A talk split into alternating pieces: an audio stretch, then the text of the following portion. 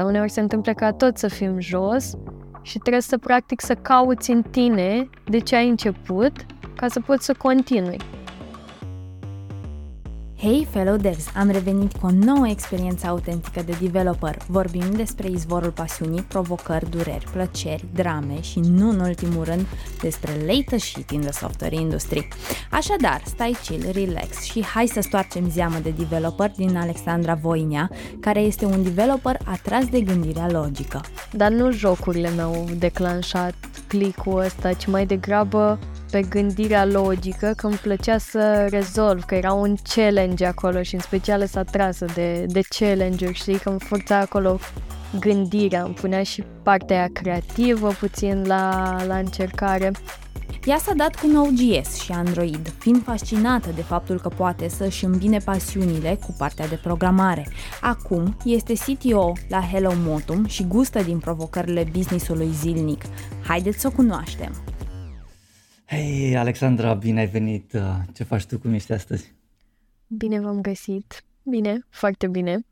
Am uh, lucrat puțin și acum am venit să, să văd ce faceți și voi și să vă cunosc mai bine. nice. Uh, bine, probabil cei care ne ascultă nu știu, dar am avut aproape jumătate de oră de microfon settings and whatnot și suntem un pic epuizați, dar începem totuși cu vibe bun. Alexandra, după cum bine știi, uh, aici povestim despre pasiunea pe care o ai tu pentru programare și de unde ai izvorât ea. Eventual poți să ne dai un pic să gustăm din cum a fost experiența ta, unde a fost originea, când ți-ai dat seama că s-a întâmplat. Ar fi super. Da, chiar uh, e o poveste faină, o mai zic, uh, o mai zicem înainte la interviuri, că um, chiar a fost așa un, un flow destul de treptat, că am fost mereu un copil atras de științele astea exacte, de gândirea logică, de matematică în special. Și, uh, ca să zic așa, mama a venit mai mult cu un ghidaj în sensul ăsta, la modul că nu, tu ai, ești mai uh, pe partea asta de matematică, mai bine te duci la un liceu de matematică informatică. Iar la liceul de matematică informatică am făcut și informatică pentru prima oară și am avut uh, doi profesori, s-au, s-au schimbat între ei și uh, ambii mi-au plăcut, al doilea mai mult ca primul și practic acolo, cam acolo a fost, uh, a fost clicul, mi-a plăcut că era mai logic, Prima oară îmi plăcea biologia și am zis că mă duc pe ceva cu, cu medicină, dar după aia mi s-a părut uh, mult mai logic, pentru că Bach era mai puțin de învățat decât la biologie și le, le prindea mult mai bine, așa că am zis asta e, asta, asta îmi place și a urmat calculatoare și practic s-a dus, s-a dus flow Deci cred că am mers mai mult pe gândirea asta logică, așa. Ce tare. Și uh, să înțeleg că ceva anume din, uh, din uh, liceu te-a făcut sau pur și simplu ai dat de, de materiile astea interesante și uh, ți s-a părut că gândirea analitică e potrivită pentru tine? Mm, n-a fost chiar un click din liceu, ca să zic așa. Adică eu am ajuns la liceu mm, ne dându-mi, să știi, foarte multe șanse, că aveam uh, colegi care veneau, care au făcut măcar un pic în general. Eu nu știam ce mă așteaptă, dar chiar mi-a plăcut din prima. Uh, și apoi când am schimbat profesoara mi-a plăcut și mai mult, că ne punea să facem și mai practic și era fain că ne punea gen să ne, ne dădea niște exerciții, le făceam în clasă și apoi după ce terminam ne punea să ne ducem la ceilalți colegi, să-i ajutăm să termine, să le identificăm erorile și așa mai departe. Și cumva și în partea asta de mhm. dezvoltare, uh, văd că cel mai dezvoltat am chestia asta de a face debugging, de a testa, deci tot pe partea asta de, de analiză. De asta s-a concretizat și am început să observ când am început propriu zis să lucrez și am, am mhm. dezvoltat-o în continuare. Da, Alexandra, când ai avut prima întâlnire cu calculatorul, efectiv? Um, a fost destul de devreme, cred că pe la 7, 8, 9 ani, cam așa am avut calculatorul meu, dar înainte avea verișoara mea, deci 6 ani, cam așa, și ne jucam jocurile alea, nu știu dacă știți, erau, uh, nu, știu, nu mai știu cum se numea, dar gen găseai două carduri la fel, le întorceai, ăla era jocul meu preferat și cel care schia și trebuia să te ferești de, de chestii. Deci astea, astea au fost primele întâlniri. Practic era un Windows, aveam Windows, dar alea au fost cu acele calculatoare cu tub gri, cam așa erau. Și mm-hmm. alea au fost primele întâlniri. Și încă de atunci cumva uh, ai fost curioasă să vezi cum s-a format jocul ăla, cum s-a făcut jocul ăla, cum funcționează lucrurile, ai avut curiozitatea asta? Eu n-am fost pasionată foarte mult de jocuri, să știi, că eram mică și, na, era o atracție și așa mai departe, dar nu prea am fost pasionată de chestia asta, de jocuri, de cum se fac jocurile și așa mai departe, ci mai degrabă cum fac și eu acum e să-mi îmbin pasiunile, cum e pasiunea pentru natură, pentru drumeții, pentru partea asta mai socială, aș spune, pentru plimbat și așa mai departe, cu partea de programare. Deci nu e neapărat de jocuri. Sincer, eu nici nu mă joc foarte mult pe, pe telefon, pe ceea ce înseamnă... Cred că am jucat la un moment dat, aveam o obsesie de asta pe Candy Crush și acum tot pe ceva similar mă mai joc, dar uh, în afară de asta, nu, nu. Am mai jucat Sims la un moment dat și mi se părea fain, dar nu jocurile mi-au declanșat clicul ăsta, ci mai degrabă uh, tot așa, pe gândirea logică, că îmi plăcea să rezolv, că era un challenge acolo și în special să atrasă de, de challenge-uri, știi, că îmi forța acolo gândirea, îmi punea și partea aia creativă puțin la, la încercare, probabil și combinat cu matematica, unde trebuie să rezolvi acolo niște exerciții, să ajungi la un final, competitivitatea, ceva exact, mm-hmm. cam, cam astea au fost ingredientele. Dacă ar fi să alegi trei top materii pe care, să zicem, care ți-au plăcut în liceu și cum crezi că ți-au shape ele experiența, care ar fi alea trei? Uh, matematica, sigur e. Deci, uh, uh, e și informatica, clar, că mi-a plăcut foarte mult.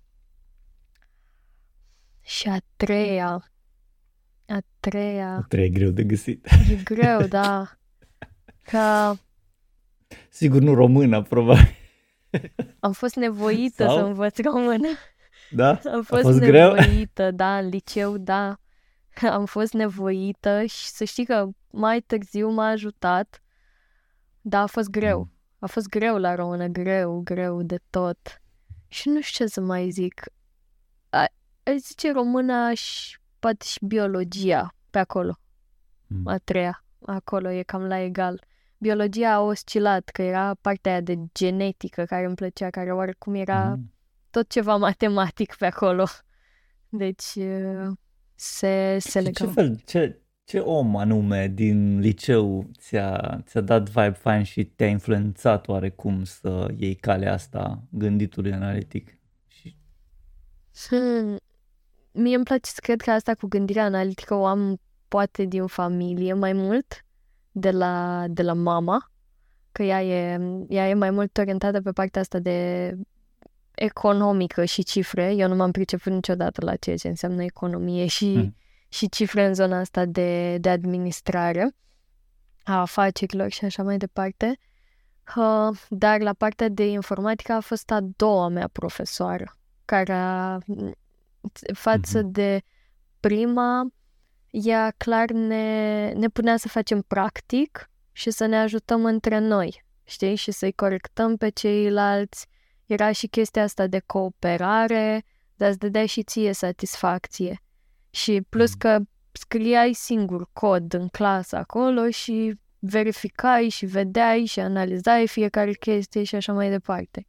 Deci să înțeleg că nu, nu doar partea asta de, de faptul că na, construiai ceva chestii cu ceea ce știai și puteai să te exprimi oarecum prin programare, construind chestii, dar totodată și partea de um, partea socială, partea, partea în care erai um, împreună cu alți programatori în devenire, poate, care care aveau probleme um, de a face debugging and stuff, care era de fapt lucru care îți plăcea uh, cu adevărat? Da. Am înțeles bine? Da, um, în afară de partea asta de programare, mi-a plăcut întotdeauna să ajut. Și asta s-a dus și, mm-hmm. și mai târziu. Și e și o satisfacție că chiar dacă, să zicem, a scris altcineva codul, e și mai greu să vezi greșeala. Și când stai mm-hmm. acolo, stai, stai, stai și vezi, e o satisfacție așa că, băi, am mai rezolvat ceva, știi? Dar e și componenta asta mai târziu. Atunci te uitai și, practic, descopereai și scotoceai, dar după aia când ai ajuns la muncă, încercai să-i și înveți pe ceilalți și să le arăți și acolo e o parte de asta mai, mai didactică, ca să zic așa. Da, Alexandra, ție îți plac puzzle game-urile sau nu? Da, da, îmi plac, îmi plac. Și îmi plac. Era o întrebare oarecum retorică, pentru că tocmai ce ne-ai ridicat la filă. Nice. Ce ne, ce ne poți spune de puzzle games? Îmi place să fac și Lego recent. Am, am primit, uh, n-am primit eu, a primit prietenul meu un Lego și stătea la el și nu se uita și într-o zi m-am apucat și l-am făcut singură. Pentru că e, e modul meu de a mă relaxa. Unul dintre moduri. Mm. Asta mai și puțin mai rațional.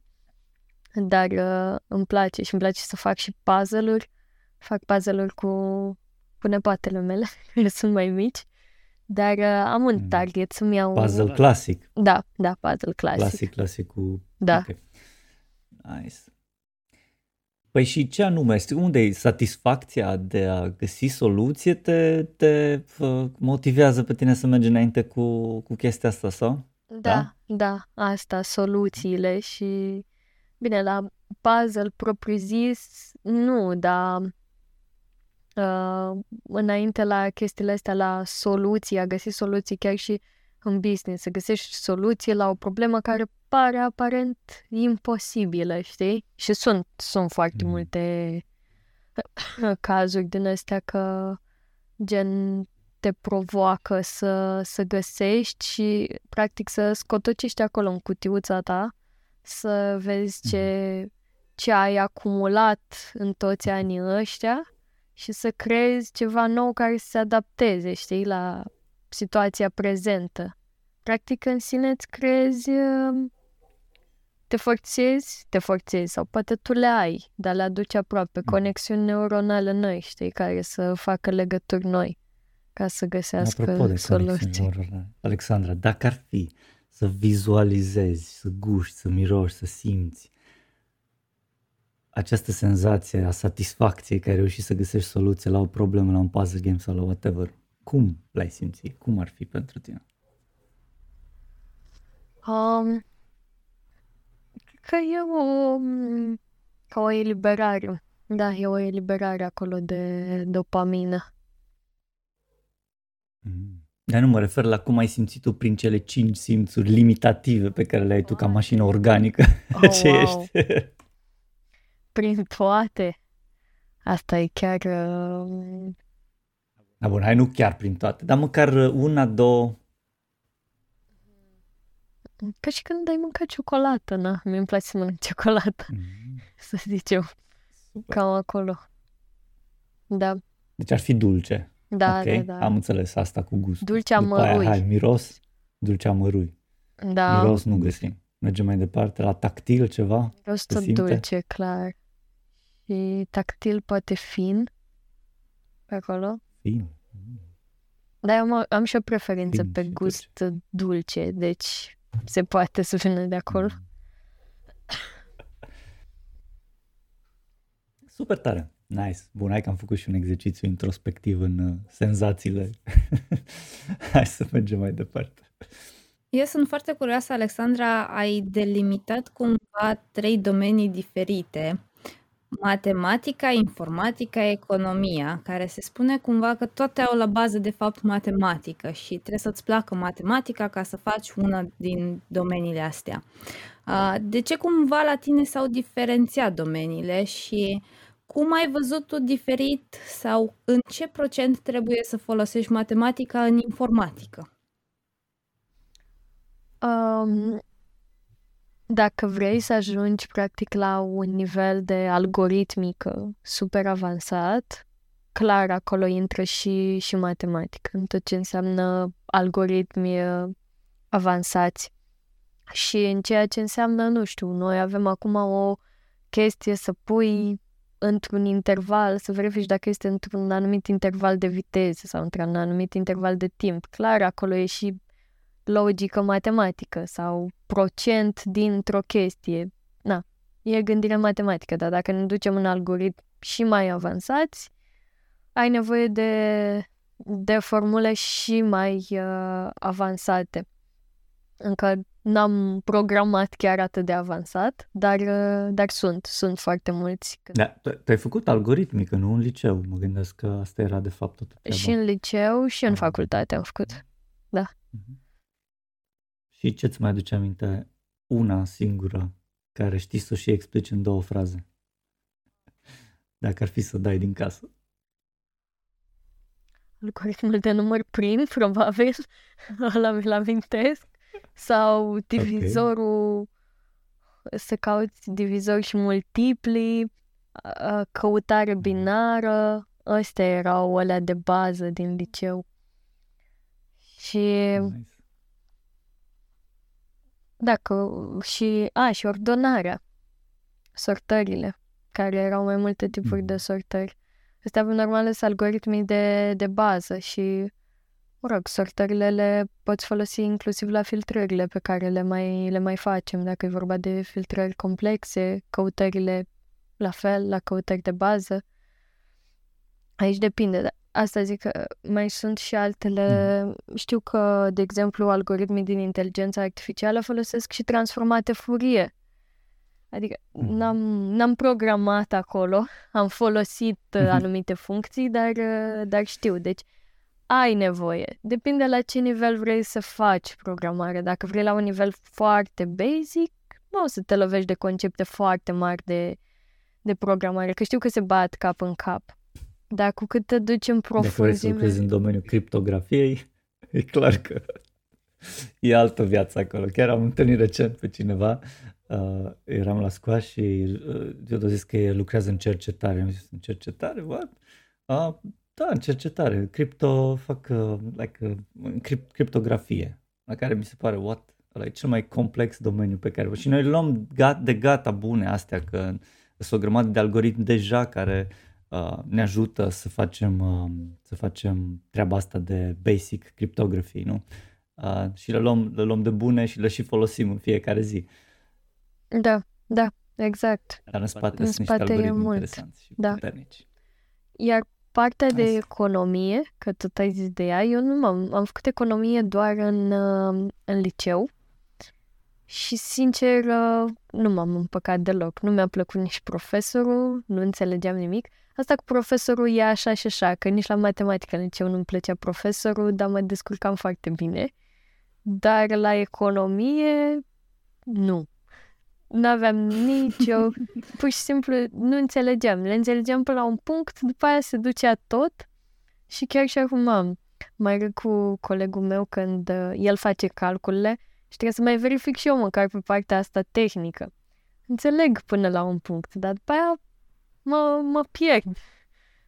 E, e destul de complex și toate cifrele astea și procentele și așa de aia e esențial să se ocupe și cineva poate mai priceput, dar bineînțeles că și eu în timp lucrez să perfecționez chestia asta, dar uh, uite că am putut să fac și programare și matematică chiar de 10 și fără să știu economie.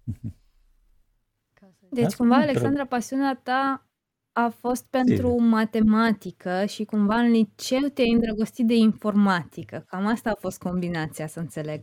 Cam așa, da, da, că eu nu descoperisem ceea ce înseamnă informatică înainte de, de liceu. Mm. Ok. Și a doua profesoară și... te-a influențat, așa de, de informatică. Nice. Da, da, era și super uh, ambițioasă așa și da, chiar mi-a plăcut. Zine dacă îți mai aduce aminte, Alexandra, o povață de la ea, poate comică, poate mai interesantă, ceva care ți-a rămas în minte. Ea are o atitudine așa super, um, super dură, așa, sincer. Um, știu că eu stăteam și eram, eram super anxioasă când eram în liceu și la lucrări trebuia să scriu cât mai mult dacă și ne dădea lucrări destul de, de mari și știu că atunci am rămas ultima și nu îmi zicea să mă opresc și să nu mai scriu, că o să vadă ce o să ia ea din, uh, din toată chestia asta. Uh, o, ceva, o povață wow, ca să zic așa, o poveste wow, nu cred că am. Adică nu, nu a fost ceva să-mi uh, zică și să simt eu că mi-a marcat cumva drumul sau sau ceva. Yeah. Nu țin minte să fi fost chiar lăudată de ea, sincer. Da, lăuda pe cineva sau numai pe tine nu? Avea câțiva. Avea câțiva, da. Avea da. câțiva. Deci tu nu erai printre cei lăudabili, aparent, dar totodată ea te-a inspirat. Da. Interesant. Totodată, da. Dar spune-mi, te rog, tu când dai teste, că ziceai de teste, făceați uh, pe calculator testul, nu? Sau pe hârtie? E foarte interesant, uite că acum mi-am amintit. Dar uite, să știi că dintre fete mă mai lăuda și pe mine. Uh, dar băieții erau, ca să zic așa. Ca A, să ei erau lăudabili. Da, ei erau mai lăudabili. Uh, e foarte interesant că acum mi-am amintit că în liceu uh, aveam și calculatorul la dispoziție, deci puteam scrie cod să ne verificăm. Era cel uh, code blocks. În asta scriu, code blocks. Um, mm. Sau code block, nu mai știu. Mm, cu compilatorul ăla, Ming, W, ceva. Uh, ceva în C, browser. C++ era. Nu, nu, nu, era un idee, ah, un browser. tool. Okay. Da, era un idee ah, tool. Okay, okay. Uh, și uh, ne lăsa, gen și la teze și la ne lăsa să, să scriem cod ca să ne verificăm. Dar trebuia apoi să transcrii tot codul ăla Serios? pe foaie. Da. Nu cred. Și lua o grămadă de, de timp, îți dai seama că tu te chinuiai să-l faci și apoi transcrii el. Adică preferam să stau da. să mă da. chinui să-l scriu și să-l fac bun și apoi să-l transcriu. Și în facultate erau ciudat, două ciudat. variante. Era asta, mm. la fel, sau scriai numai pe foaie. Atât. Și, și compila în cap. Exact. Hai, și știu că și la, da, auzi, și la baze de date era Spune. la fel. Dar la baze de date, mm. uh, țin minte că aveam, mi-a plăcut foarte mult să fac baze de date în facultate, că făceam, aveam laboratoare super intense, cu foarte multe exerciții și tot de astea care trebuia să gândești logic, cum să le iei, din mm. ce, ce join să faci și așa mai departe. Auzi, având în vedere că avem această să zicem, anomalitate a, sau un paradox al programării, cum să scrii pe foaie și să-l compilezi în cap, că am pățit și eu, evident, că de-aia te întreb. Um, ce ai putea îmbunătăți, după părerea ta, la sistemul ăsta educațional? Dacă ar fi să alegi tu una, bă, uite, ia de aici, ăsta e sfatul meu pe care îl dau profesorilor sau oamenilor care se ocupă de, de a preda în școli și uite, ăsta e un singur lucru pe care puteți să-l faceți să îmbunătățiți și um, să existe studenți mult mai engaged și sau poate să înțeleagă mai bine. Care ar fi acel lucru? Ok. Asta e, e destul de, de dificil. Hmm. În primul rând, nu mai compilați în cap. Asta, da. Dar, uh, uite ce aș fi vrut eu de la toată facultatea asta și nu s-a întâmplat eu am făcut facultate de calculatoare în Galați. Și acum, și chiar și în timpul facultății stăteam și mă gândeam, mi-ar fi plăcut și mie la... Eu n-am, învăț... n-am înțeles deloc tot ce era electronică, electrotehnică și așa mai departe. Și mi-ar fi plăcut să am o plăcuță și să-mi fac un proiectel, deci ceva mult mai mm. practic. Știu că am fost chemată la un moment dat uh, venise Consiliu și am fost chemată ca reprezentant al studenților și să zic ce am vrea. Și eu le-am spus că aș vrea mai multă, să facem mai multă practică. Eu am fost și un student care a învățat destul de mult și chiar am și participat la ce venea ca activitate extracurriculară, dar tot lipsea multă practică. Adică până și proiectele mi se păreau cât de cât superficiale cum erau uh, ele puse, sincer și nu era, nu era practic. Mai multă practică și să și să-i și dai studentului, cum am zis eu, uite, o plăcuță, să punem o rezistență, să vedem, să măsurăm cum se aplică legea lui om mm. pe plăcuța aia, că așa am învățat-o de o mie de ori și... Teoretic ai învățat-o, știai care treaba. Da, dar cum, cum era practic sau cum puneam eu în mic într-un microcontroller codul ăla și să văd că se aprind chestii și așa mai departe. Sau la, cred că și la rețelistică putem așa eu. ceva. Uh, Ecuație. Uh, rezistența ai tensiunea pe intensitate? Da. Ah. Bine, nu suntem la interviu tehnic aici, dar eram curios. Da. da. Deci, cred că știu. Da, n-am mai repetat de mult, dar a rămas acolo. Um, da, relații de tensiune și curenți. Da, da. Dar, uh, da, asta cred că mi-ar fi plăcut mai mult. Mai multă practică.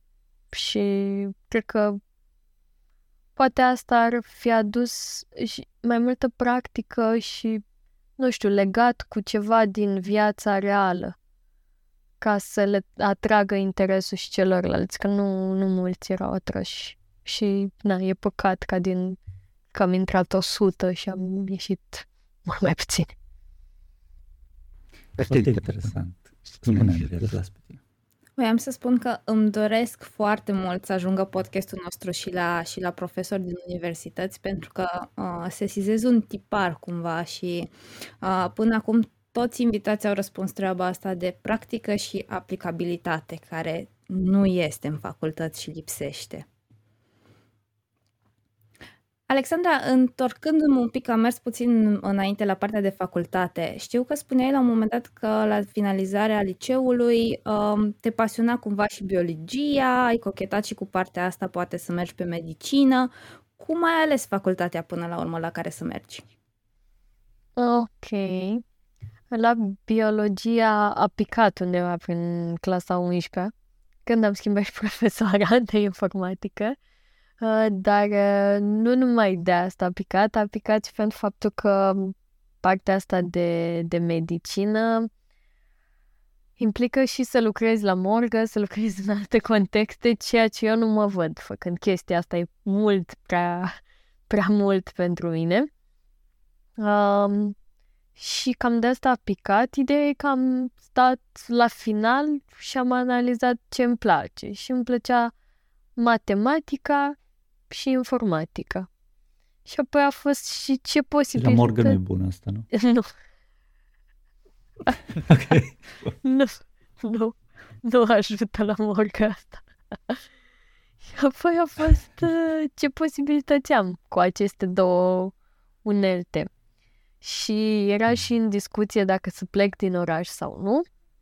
Până la urmă am decis să, să rămân acolo, iar uh, m-am luat și după chestia asta, care sunt cele mai bune facultăți din oraș. Uh, era în minte oarecum parcă ar fi, adică atunci a fost, parcă ar fi și ASEU, dar pentru că economia nu era pentru mine, a ieșit din schemă. Uh, Apoi au mai rămas două facultăți din Galați. În Galați este uh, foarte bună facultatea de nave, pentru că cred că mai e doar la Constanța, în afară de asta nu știu mai în altă parte în țară. Și uh, facultatea de calculatoare. Uh, partea de nave, am pe cineva în familie care face lucrul ăsta și practic am putut să mă documentez, m-am dus și am vorbit, cu ce se mănâncă, ce face. Mi-am dat seama că e multă fizică. Apoi e și partea asta de proiectare, care eu pe matema- cum am zis, matematică, da, geometrie mai puțin, pentru că vedere în spațiu și așa mai departe, mm. nu. nu. Deci mai mult partea de analiză matematică? Da, analiză, algebră, algebră, în direcția aia, da. Și... Limite, funcții, derivate. Da, da, integrale, derivate, Integrale. limite, partea aia. Drăguțea, Și- Cam așa și am ajuns să aplic doar la calculatoare. Adică le-am, le-am Ți-ai- exclus pe Ți-a celelalte. limitat. Da, practic. Le-am, Interesant. uh, le-am exclus și era... Calculatoarea a fost prima opțiune și apoi a fost, uh, cred că, automatică, nu știu ce mai era, dar calculatoare voiam. Te-ai pregătit serios pentru? Sau uh, a fost suficient cât ai lucrat în liceu și ai mers și ai dat examen? Uh, Eu am absolvit, absolvit un liceu destul de bun din Galați, nu era primul, dar cam al doilea la nivel de, de medii și am luat și bacul cu, cu note destul de mari, adică uh, am luat 10 la Mhm. matematică Wow, și felicitări! 9 și ceva, nu, 25 la, la informatică. A, și era suficient să...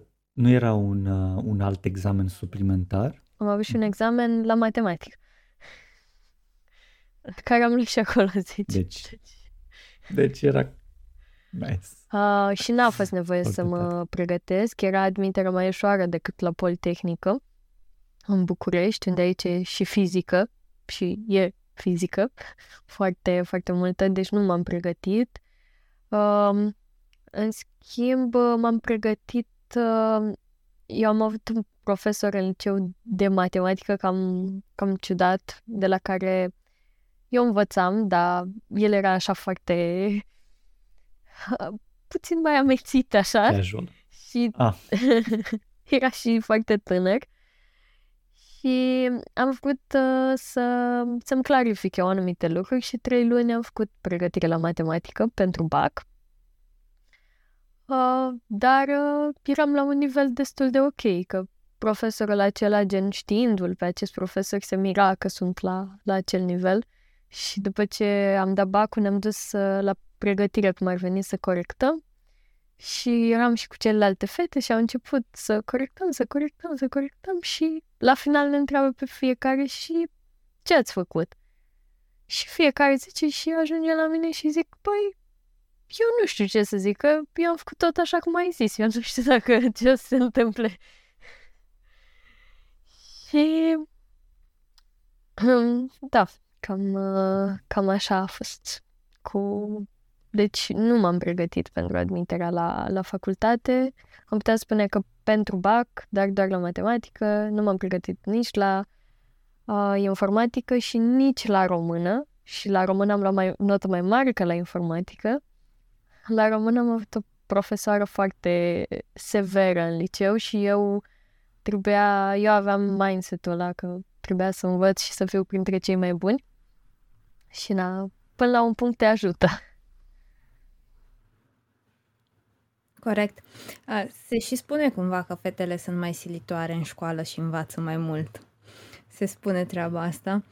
A, Alexandra, a existat în facultate uh, o situație, uh, poate și un profesor care să te facă să spui ok, nu mai vreau să merg pe drumul ăsta, nu e pentru mine, vreau să mă opresc aici și să renunț. Și dacă a existat, cum ai trecut peste acel impas? Hmm. O, încerc să-mi amintesc. Uh,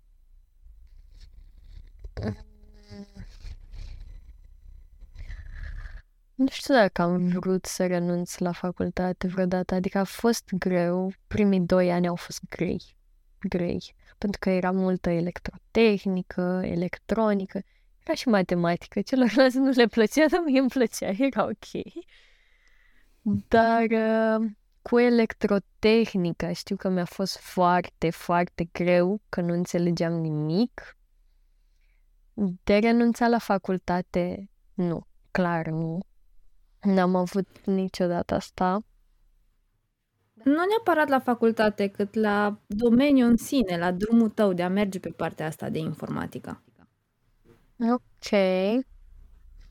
Mm. Nu, nu. Mm, Nu mi-amintesc. O să zic că nu mi-amintesc, sincer. Pentru că și acum mai am momente în care aș, aș renunța pentru că acum mi se pare și mai greu. Dar acum... Ce faci acum în momentele alea să te ridici? Cum treci peste momentele alea? Uh, foarte grele momentele alea acum.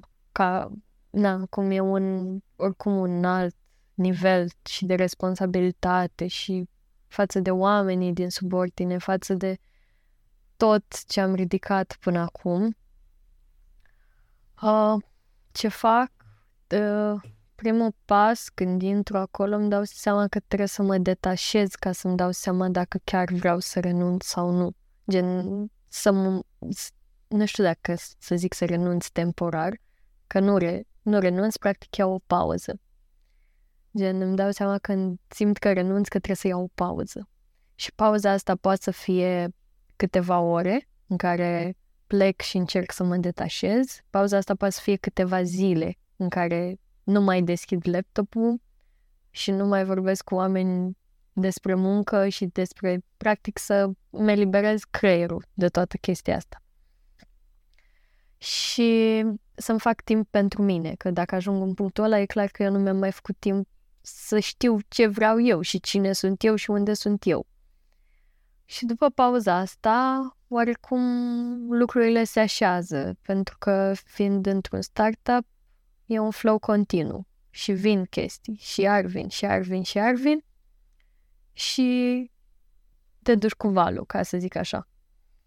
Cam, cam, așa, cam așa se produce sau se mai produce și faptul că îți amintești de ce ai început, de ce ești aici și unde vrei să ajungi. Și nu am ajuns încă acolo unde vreau să ajung. Deci, clar... Mhm. Este un fel de automotivație da. pe care o fabrici pe, pentru tine, înăuntru tău. Da, adică cel puțin acum îmi dau seama că e foarte mm. importantă chestia asta, adică sunt momente când poate nimeni din echipă nu mai are motivație și tu trebuie să-ți mm. găsești în tine chestia aia ca să-i faci încet, încet și pe ceilalți. Uneori, da, se întâmplă poate să n-ai și să poți să iei de la ceilalți, dar uneori se întâmplă ca tot să fim jos mm-hmm. și trebuie să practic să cauți în tine de ce ai început ca să poți să continui. dar pentru asta, adică e clar că ca să găsesc ce am în mine, am nevoie de o pauză, să mă întorc la mine și abia apoi să, să continui. Cam așa fac acum. Foarte, foarte bine zici. E foarte interesant că, na, fiecare, evident, fiecare om are a diferit sistemul ăsta și funcționează diferit pentru fiecare. E fain să auzim uh, povestea fiecăruia și cum funcționează pentru unii și pentru alții acest uh, self-calibrating uh, sau mai bine zis balansul ăsta atât emoțional cât și work-life balance, cât și literally motivația, cum ziceai tu, de unde pleacă motivația uh, să continui și de ce nu m-aș opri, mai ales pe, pe, pe, pe, pe seama startup-ului, dar ajungem imediat și la startup. Aș vrea să te întreb un pic uh, Uh, înainte să ajungem să vorbim despre startup și startup life, cum a fost uh, primele momente când ai cochetat tu cu un job? Care a fost vibe-ul? Cum ai aplicat la joburi? Ce s-a întâmplat? Povestește-ne un pic din începuturile carierei tale de programator mai întâi. Um, wow, uh, uite, o să iau din, uh, din facultate. Mă rog, am făcut și internship-uri, dar Cred că challenge cel mai mare a fost să, să caut un job și în facultate nu toți profesorii dau șanse, adică ți se mai și spune că voi credeți că o să vă angajați din prima ca programatori, nu o să se întâmple asta. Adică chiar, chiar o profesoară ne-a zis chestia asta.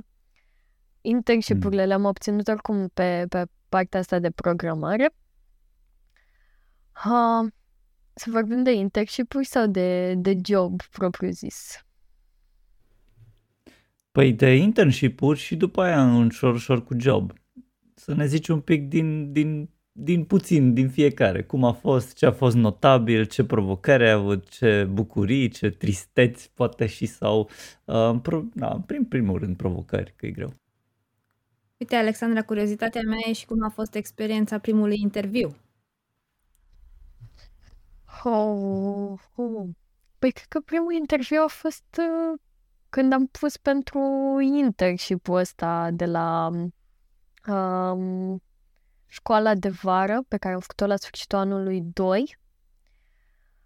Um, o școală de vară organizată la un combinat siderurgic în orașul Galați și erau uh, diverse domenii.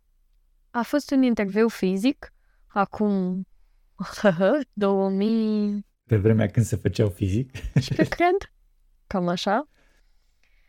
Și m-am dus eu, student în anul 2, să terminam anul 2, și aflasem de școala asta de vară, știam chestii despre ea, adică acolo se fac uh, atât dezvoltare personală, cât și practic lucrezi pe un proiect, te duci și vezi cum se întâmplă lucrurile.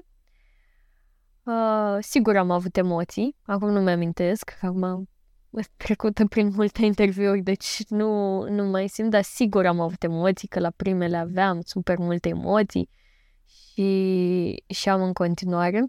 Uh, uh, uh, m-am avut mult timp, de fapt acum nu, nu mai e cazul. Uh, și uh,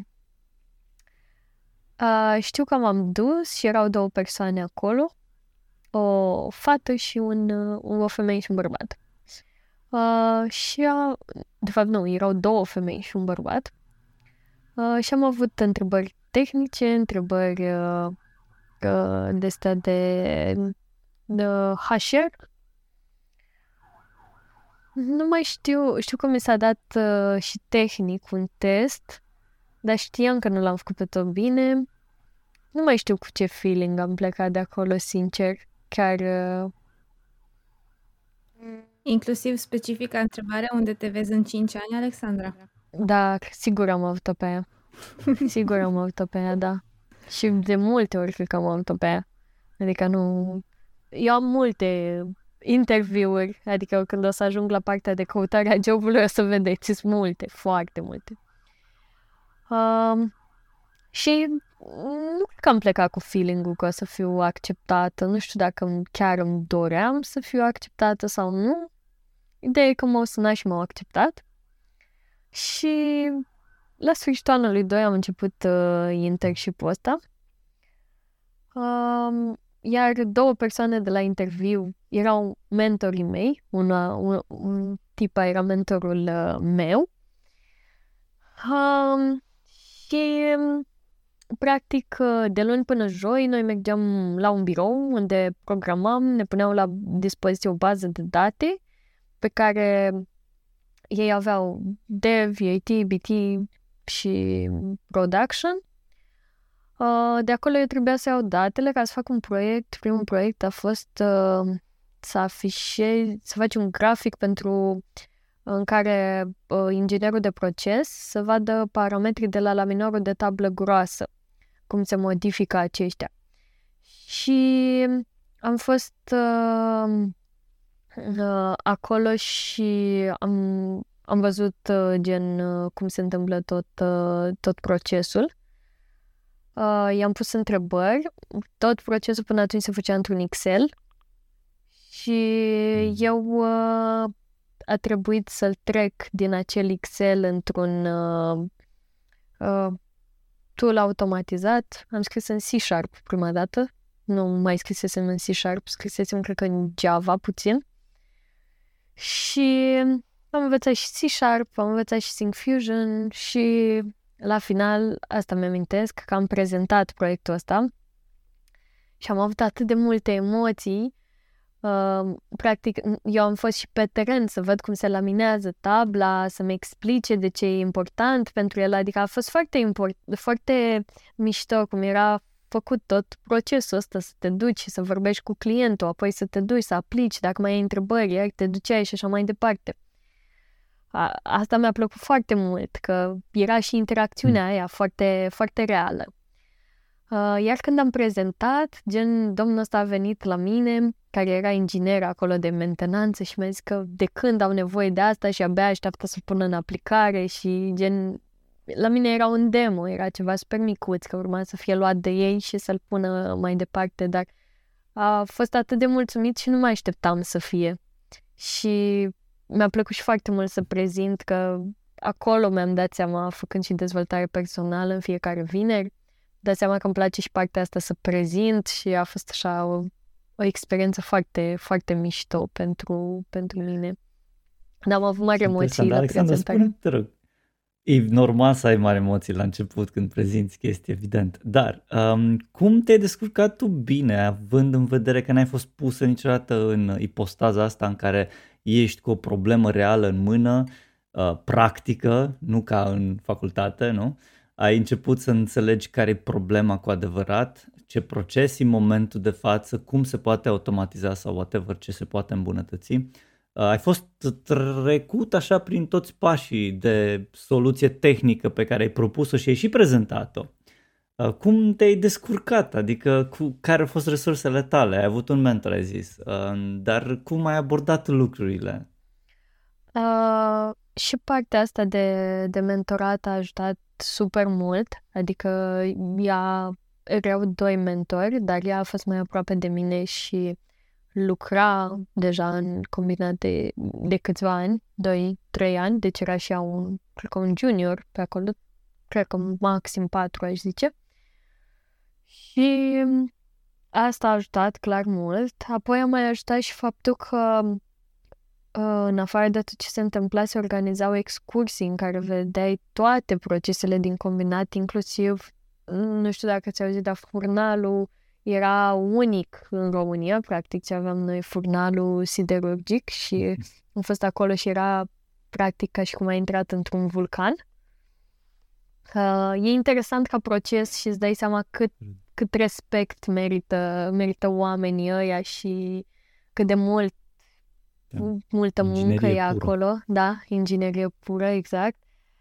Um, eu cred că în punctul ăla pot să spun că m-au ajutat oamenii și experiența lor mai mult decât, uh, decât orice altceva. Pentru că, clar, eram foarte la început, nu știam multe și m-am folosit, uh, m-am folosit de chestia asta. Um, n-aș putea spune că mi-a fost frică că nu să mă descurc sau ceva de genul ăsta. Erau momente când na, nu ieșea cont nu știam ce o să fac și așa mai departe, dar na, până la urmă iese, na, fiind prima experiență îți faci mai multe griji, că când iese, cum iese, că nu-ți dai seama că nu știi exact și care e flow de dezvoltare al unui produs exact. Dar, um, na, uite, acum că privesc în urmă, cred că la momentul ăla a fost foarte important că am avut oamenii potriviți care să mă îndrume. Și asta a fost probabil și la primul job inclusiv, aș spune. Chiar, da. Gen, asta a fost cel mai important, aș zice. Oamenii potriviți la momentul potrivit, nu, Alexandra? Ok, du-ne puțin uh, mai departe, când, uh, când ai ajuns la primul tău job. Uh, la primul meu job am ajuns uh, greu. Greu la modul că am dat foarte multe interviuri și uh, chiar și eu după internship ăsta am vrut să mai obțin unul prin anul 3 uh, și am vrut să-l obțin cu orice preț în București. Am vrut să fac eu un internship în vara aia în București. Am dat foarte multe interviuri, nu știu, 10, 20. Veneam aici și nu luam niciunul. Am luat în cele din urmă unul la OMV Petrom și au fost uh, foarte mirați oamenii de acolo din departament, au fost doar două luni, dar au fost foarte mirați că eu am venit acolo ca să muncesc. Că eu le-am zis, eu vreau să-mi dați să fac ceva și au zis că studenții care vin pe aici nu prea vor. Și acolo a fost fain că um, era și puțină programare, dar erau și mulți oameni care știau partea asta de microcontrolere și mi-arătau ce au ei puși pe stâlpi, senzori, adică am uh, am interacționat și acolo cu, cu mai multe chestii. Um, iar apoi, la primul job, am luat-o de la capăt cu căutarea. Au fost multe interviuri și acolo, probabil 20, nu știu, în total, probabil până azi am vreo 20 și, dacă nu mai multe, de interviuri uh, date. Deci multe... Ai dat interviuri, acum am mai și ții interviuri. Da, acum mai țin interviuri. Um, Hai că ne povestești și despre asta. Clar, da. Și uite, cred că toate interviurile alea, na, experiența pentru, pentru astea pe care le, le țin. Um, au fost foarte multe și foarte, unele, la unele m-am descurcat foarte bine din punct de vedere tehnic, la altele mai puțin. Uh, nu înțelegeam, n-a foarte multe întrebări, de ce nu iau, de ce nu mă sună, de ce nu ajung acolo, de ce, de ce, de ce. Um, a fost greu să obțin primul job. Adică greu la modul că au fost foarte multe refuzuri până la primul job. Mm. Că trebuie să știi neapărat algoritmică, era specific, ca să obții algoritmi uh, complexi. Ca să obții un job serios în programare, la o firmă serioasă. Și uh, Uh, la algoritm se referea și timpii de execuție al algoritmului și toate, toate lucrurile astea, ceea ce deci mie... testele au fost foarte riguroase. Da, înțeleg. la unele da, da, la unele chiar da și nu, nu am luat, pur și simplu. Și mă chinuiam să le învăț, dar uh, pur și simplu poate nu era momentul că nu le găseam o logică practică și dacă încercam să le învăț mecanic, când ajungem acolo uitam, știi? Mm-hmm, da. Și oarecum nu făcea parte din mine. Am început să fac... Uh... Și până la urmă ai făcut compromis uh, la jobul, primul job pe care l-ai avut? Ai zis, ok, fac it acum, unde o intra, o intra, asta e? Sau ai găsit totuși ceva care, ți, uh, care ai, ai căutat și care îți plăcea? Că a fost mai bine decât mă așteptam. Um, o chestie faină e că eu îmi doream să fiu angajat uh, Harman și n-am fost din prima. Uh, și am mhm. ajuns uh, din prima la, la Oracle, dar până să ajung la Oracle am primit multe refuzuri și mulți m-au uh, îndrumat direct sau indirect spre platforma asta, Hacker Rank. Probabil uh, uh-huh. o știți. Și au început să fac foarte multe probleme de acolo și deja mă obișnuisem cu algoritmi. Dar nu super complex și avansați, dar știam algoritm de bază. Deci ți-ai luat pasiunea ta de puzzle la next level și ai zis, ok, now let's do like challenges, like code challenges, nu? No? Da, exact, exact. Și practic când am ajuns la Oracle, am avut primul interviu cu uh, un om super fain. Avusesem, îmi și amintesc acum tot, tot flow-ul, că nu avusesem o zi foarte bună și am avut așa în mintea mea, uh, sper ca omul ăsta să-mi schimbe vibe-ul. Și am intrat cu omul ăsta și mi-a schimbat tot vibe-ul. Am uitat tot, tot ce aveam, tot ce mi s-a întâmplat. Nici nu mai știu de ce eram supărată și așa mai departe. A fost o conversație super faină. Am discutat și puțin tehnic, mai mult s-a orientat pe partea asta de soft skills. Mai, mai e o chestie, aveam două interviuri în ziua aia, unul la HP și unul la Oracle. La Oracle era propunerea să-l facem și online, pentru că știa că sunt din Galați, iar la HP au insistat să vin uh, offline, să vin fizic. Și l-am combinat. Eu nu aveam de gând să vin fizic dacă la HP nu mă chemau fizic. Deci uh, a fost o întâmplare. Uh, l-am ținut, a fost uh, foarte mișto și am avut așa în minte, eu pe omul ăsta trebuie să-l mai văd, nu știu, am plecat așa în minte cu, cu chestia asta. Uh, apoi rămăsese să-mi dea el un, metro, uh, un răspuns și când eram la metro m-a sunat. Și mi-a zis, uite Alexandra, mie mi-a plăcut de tine și m-am gândit să treci la next step. Și next step erau două sau trei probleme de algoritmică pe care, pe care mi le-a trimis. A fost amuzant că și raportat uh, la salariu m-a întrebat un salariu, eu i l-am spus. Uh, am trimis problemele alea, știu că am avut un termen mai mare, le-am trimis într-un timp probabil mai scurt, pentru că deja le știam făcându-le pe încă o parte dintre ele, știam exact ce vrea de la ele, având de la alte interviuri, adică toate eșuările alea practic s-au concretizat în chestia asta, da. Um, mm, Deci, tare. practic, am, am muncit pentru, pentru lucrul ăsta fără să-mi dau seama, chiar dacă au fost lacrimi, au fost suferințe în urmă, uh, mi-au arătat drumul oarecum toate failurile alea. Și a fost chestia asta și apoi a zis că m-am descurcat. Mai era un interviu cu o persoană din uh, US și acolo am avut emoții pentru că uh, știam engleză, dar uh, nu mă simțeam foarte stăpână.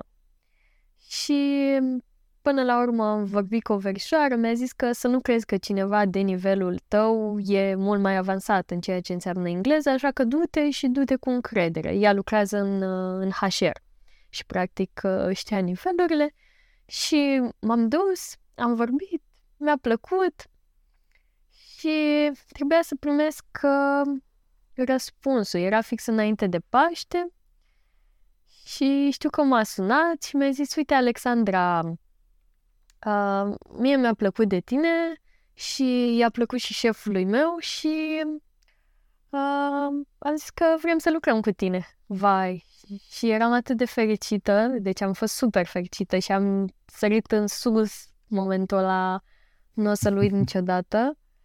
Și s-a întâmplat așa că și, și pe partea financiară mi-a dat dublu față de cât cerusem eu. Și a fost așa o super, super fericire. Uh, pentru că, practic, am, am simțit, uite, eu nu mi-am dorit să lucrez la Oracle, dar am simt, cum am simțit omul ăla, am, am simțit că vreau să lucrez cu omul ăla.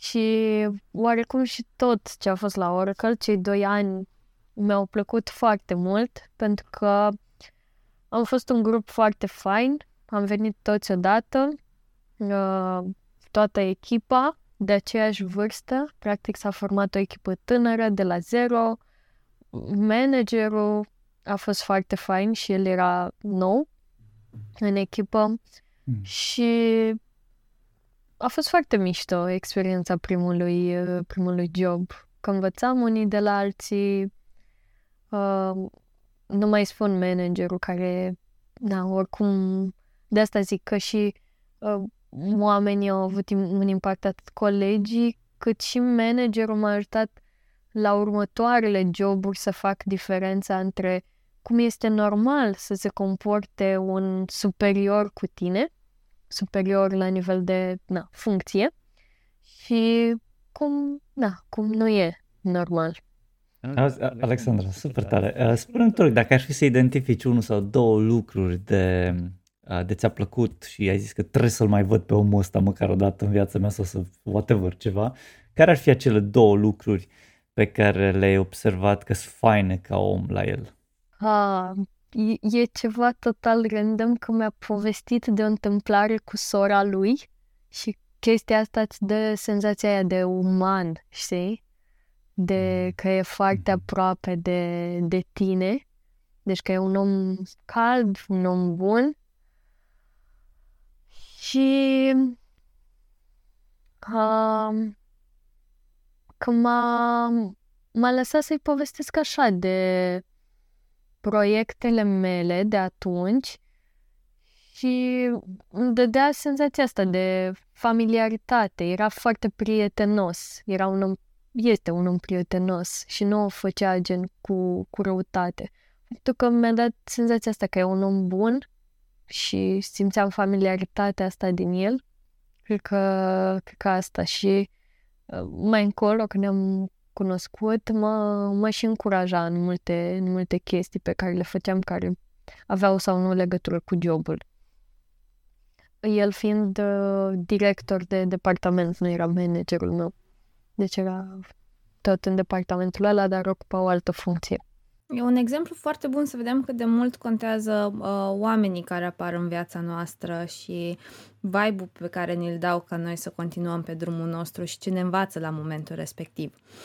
Alexandra, spune-ne ce faci acum, în prezent.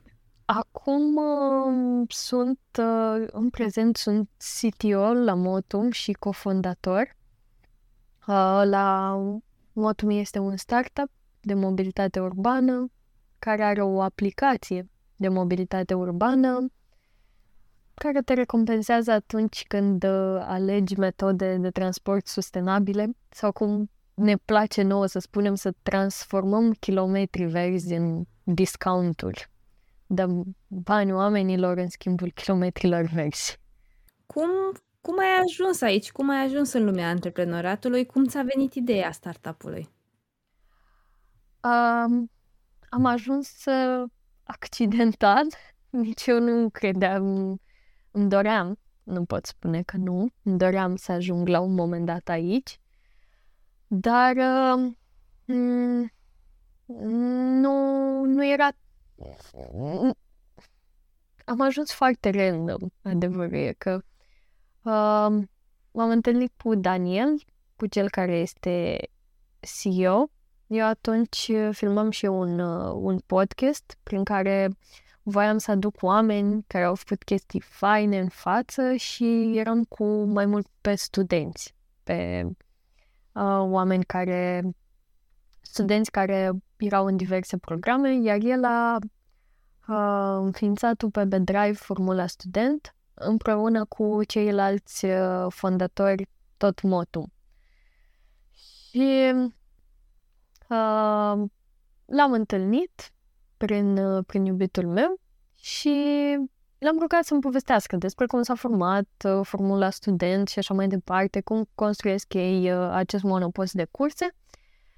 Și din un an ăsta mi-a spus că, uite, am și startup-ul ăsta, suntem la început, abia am început și mi-a zis ce face, cu ce se ocupă și așa mai departe și am zis, păi vreau să fiu și eu parte din el. Și asta a fost în 2021, la începutul anului, și am ajuns în Motum în august același an. Și... Super. Deci tot e despre conexiuni. Și Da. despre cum. Da. Nice. Și practic uh, uh, atunci când am ajuns să era o pagină de login, acum suntem o versiune beta pregătită de lansarea oficială, am ridicat fonduri, avem un angajat, o echipă de outsourcing cu care colaborăm mulți oameni pe care am cunoscut, evenimente, networking. Și în calitatea ta de CTO, poți să-mi spui ce roluri plus mai ai? Mă gândesc că joci rol de software developer, joci rol de, uh, de technical interviewer, probabil, dacă e să aduceți oameni noi în echipă. Uh, spunem ce alte roluri mai ai?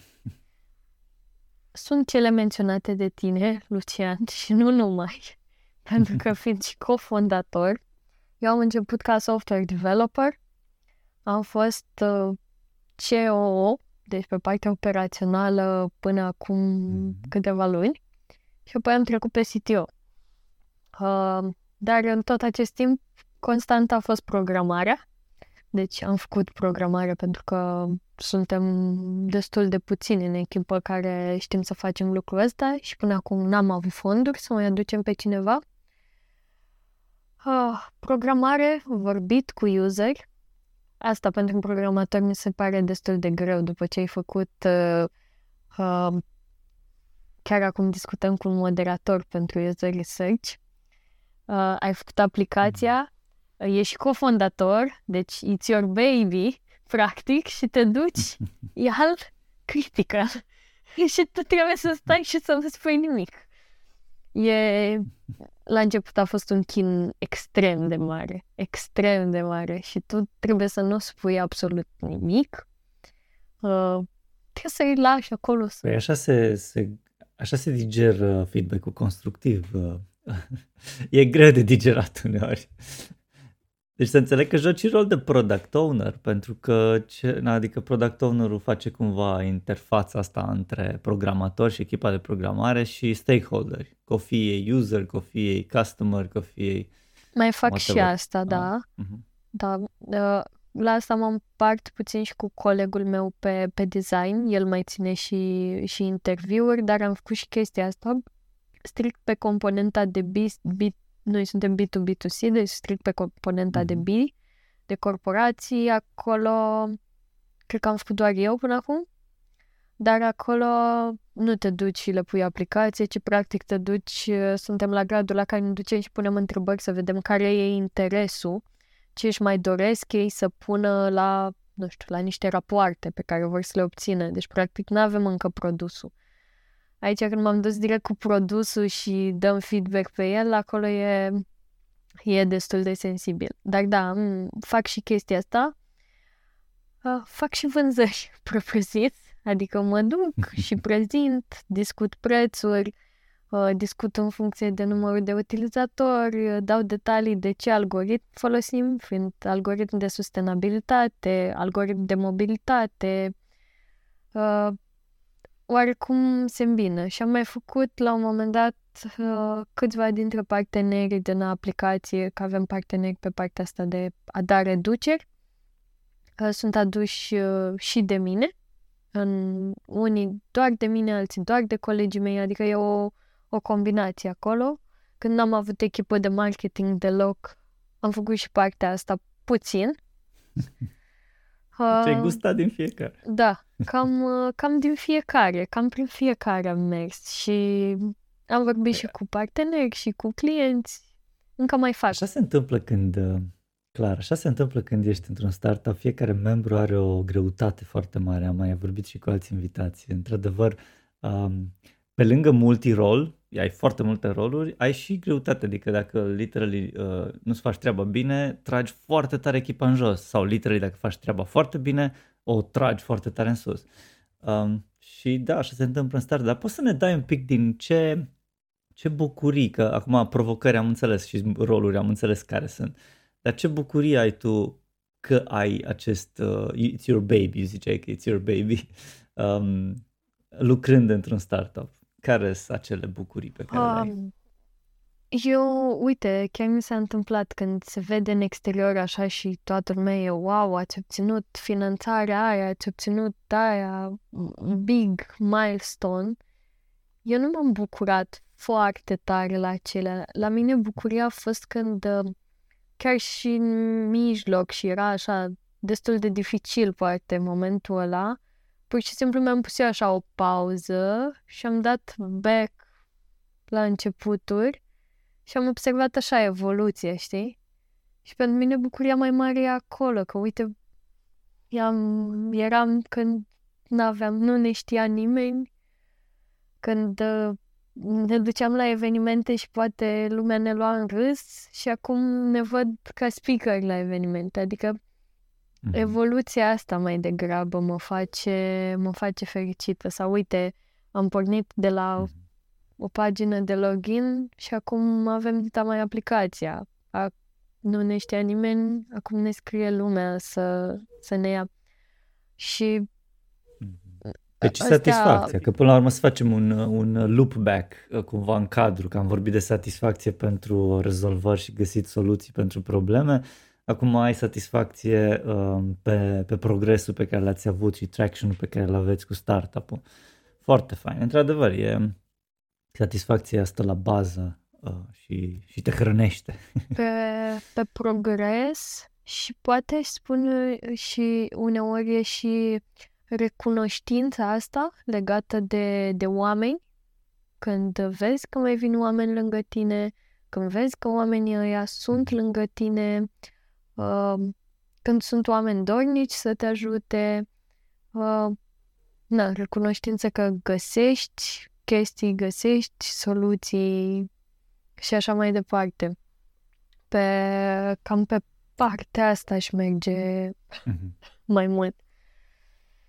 Nice. Uh, Mai, Alexandra, spune-mi, te rog, um, că mai mulți invitați cu care am vorbit despre partea asta de startup și cum au găsit ei uh, problema care merită rezolvată până la urmă. Voi cum ați săpat-o, cum ați găsit-o, cum ați aflat-o? Um, ați construit înainte să aflați că e o problemă sau ați aflat că e o problemă de la diversi și pe urmă v-ați pus să o construiți? Ok, e, e interesant că oarecum um, am pornit de la o problemă, deci startup-ul ca idee a început în 2020. Eu nu eram aici, nu eram în, mm. în startup și um, Oarecum uh, ei au pornit uh, prin înscrierea la un concurs la master cu uh, tema era European Mobility Challenge să rezolve o problemă din uh, orașul lor, iar problema Bucureștiului este congestia traficului.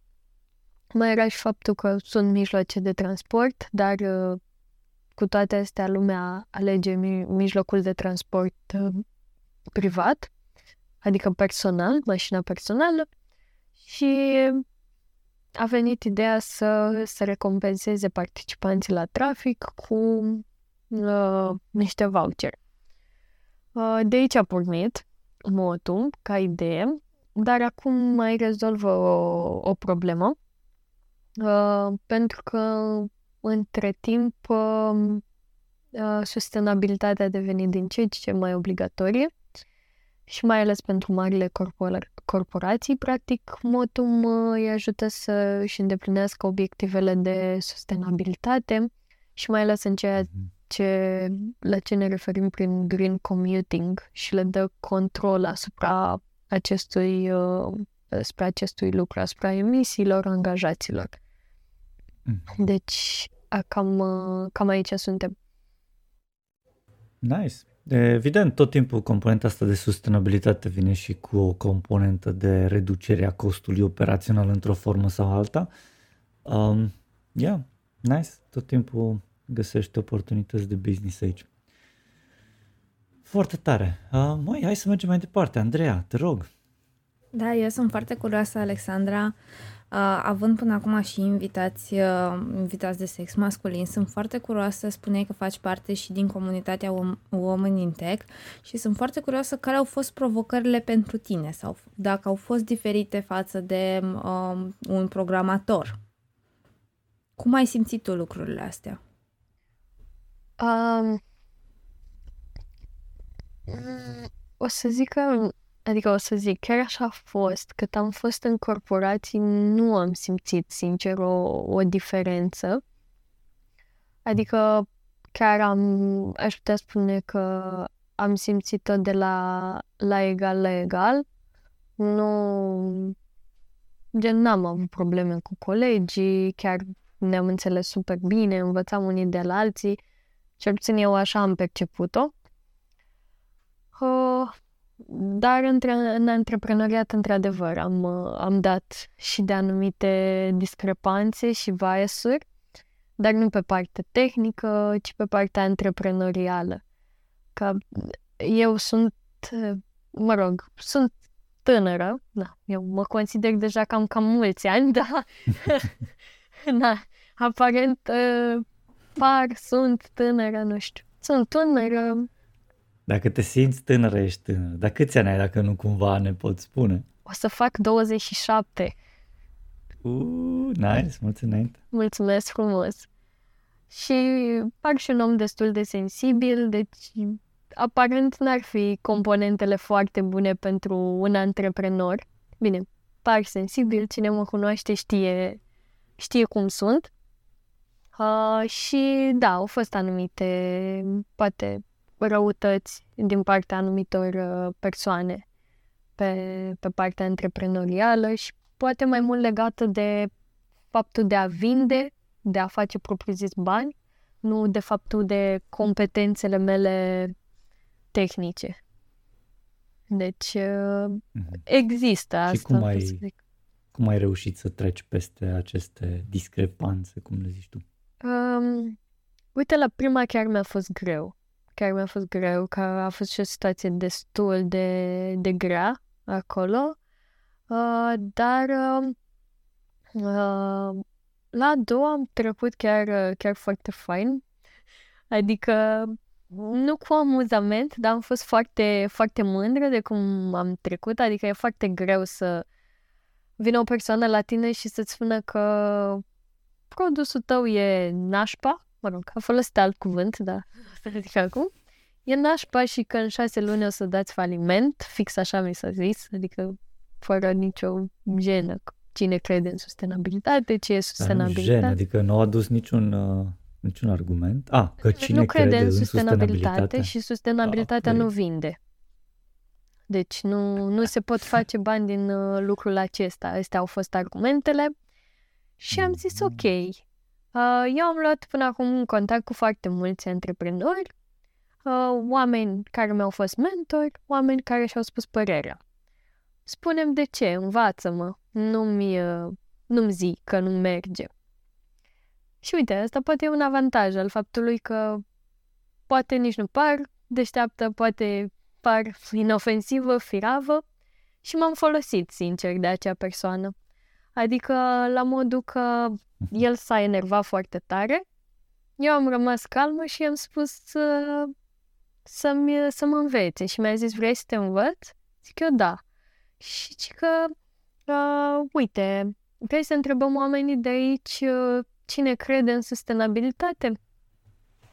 Și eram așa că eram la un eveniment și nu știam ce să zic și n-am zis nimic. Și omul s-a enervat atât de tare încât s-a dus el și i-a întrebat.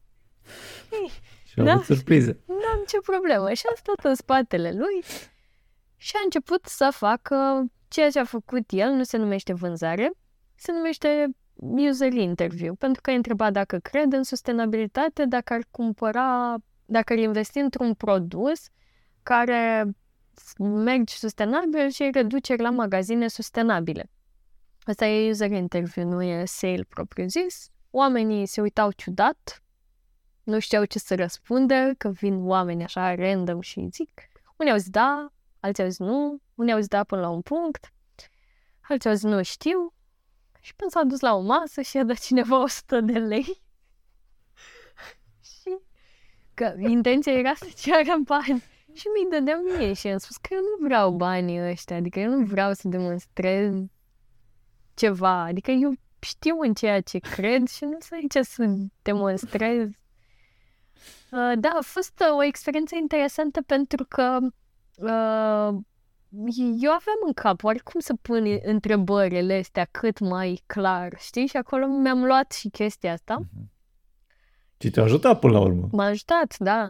Te-a ajutat. Dup- după aia a fost și o fază amuzantă, că era cineva care îi spunea omului că uh, nu, el nu descarcă aplicația, dar nici nu este de acord cu abordarea lui, știi? Și zicea că eu ar fi trebuit să prezint și apoi se contraziceau foarte, foarte mult pe acolo.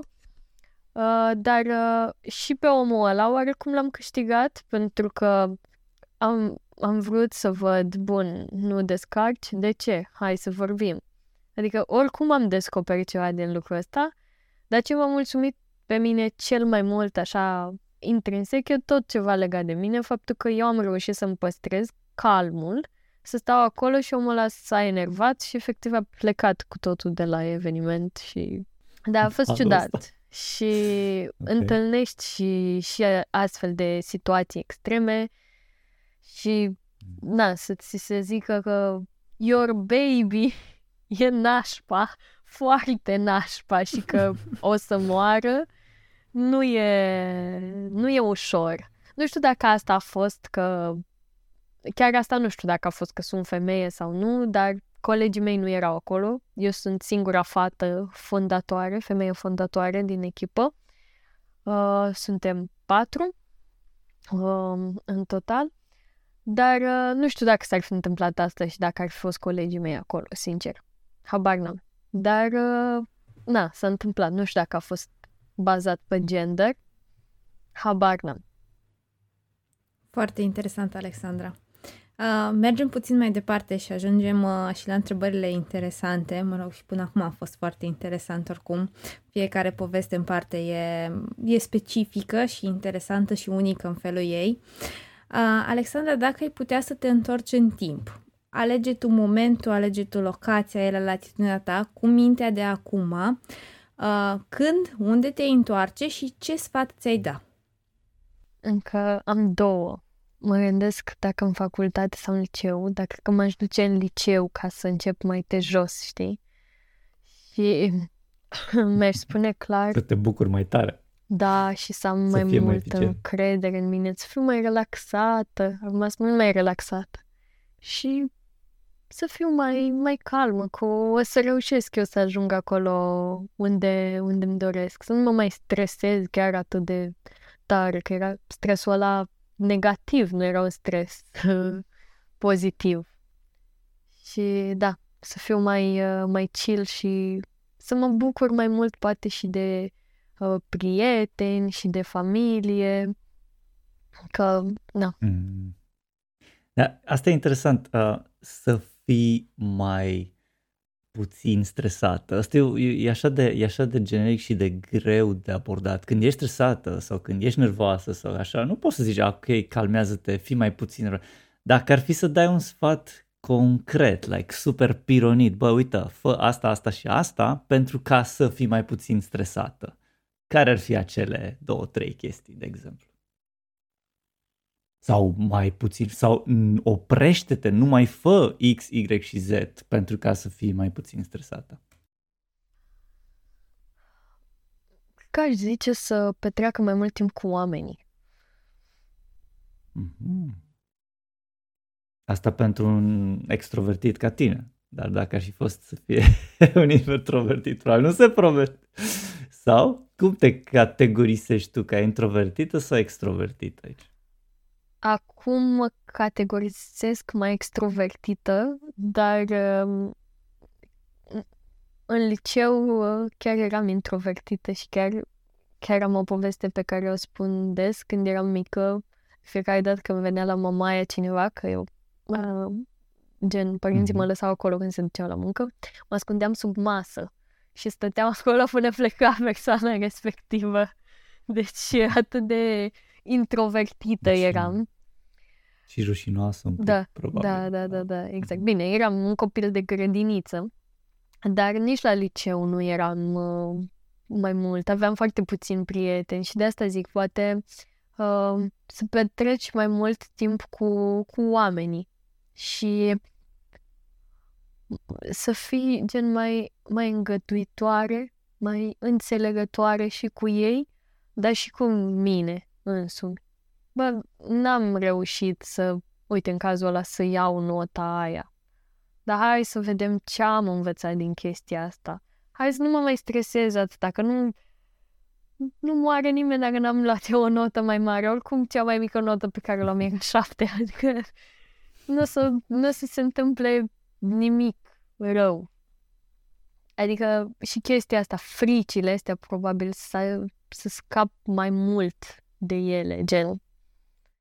Să înțeleg că erau ceva anxietăți pe vremea aia care te macină sau te măcinau pe vremea în care, în care devenea la un moment dat stres pentru că era, era o frică referitor la ce note poți să iei sau ce, la lucruri care sunt de neașteptat și oare ce se întâmplă, lucruri de genul ăla? Da, da, da, erau anxietăți legate de chestia asta și faptul ăla că uh, nu ești destul de worthy, dacă nu iei nota bună, nu ești destul de lăudabil, destul mm-hmm. de, de scos în față, care Evident, toate chestiile astea nu contează. Adică și acum, când am ceva foarte greu și așa, mă gândesc mă gândesc, bă, am a doua șansă mâine. E chestiunea asta de viață și de moarte, asta că să mă doboare? Nu e. Bine zici. Hai să facem un exercițiu, Alexandra, ce părere ai dacă ești up to the challenge? Te uiți literally la tine, că te vezi acum aici, și îți zici o propoziție sau două, imaginându-te prin canalul ăsta un fel de entanglement, dacă vrei, între lumi, între tine de acum, de acum 10 plus ani, și între tine acum. Mai stai că poate greșesc. Ba nu, pe acolo, pe acolo erai prin liceu, ai zis bine. Da, da, cam așa eram acum 10 ani. Să-mi spun ceva mm. mie... Um... Cu adresare cu tot. ok. O să fie și, și ciudat, să știi. Bine, ce... Ciudat, trebuie să te uiți la tine. Trebuie să mă gândesc cum, uh, cum să formulez, că sunt lucruri pe care le am de atunci și încă le duc și mi le mai spun, dar uh,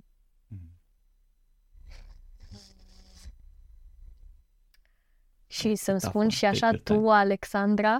Da, da, da, da, exact, exact. E ca și cum te-ai întors în timp și literally te vezi. Te vezi tu mai tânără, literally la liceu și like, într-o pauză, în timp ce mergeai de undeva până undeva, te tragi deoparte și zici două, trei vorbe de Duh uitându-te la tine în ochi. Ia să vedem.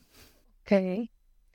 Tu, Alexandra, relaxează-te și dă-ți mai mult timp să, să te cunoști și să te înțelegi, să fii mai uh, indulgentă cu tine ca să ca să fii mai fericită in the end. Cam asta. Super, gata, am tăiat canalul, nu mai poți să vorbești, nici, nici reacția n-ai putut să o ai, asta e tot.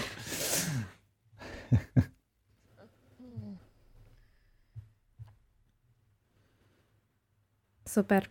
Uh, și acum întrebarea mult așteptată, care, Lucio, să te rog să mă ajuți puțin, că trebuie să, să o modificăm puțin în cazul Alexandrei, pentru că Alexandra este antreprenor în prezent.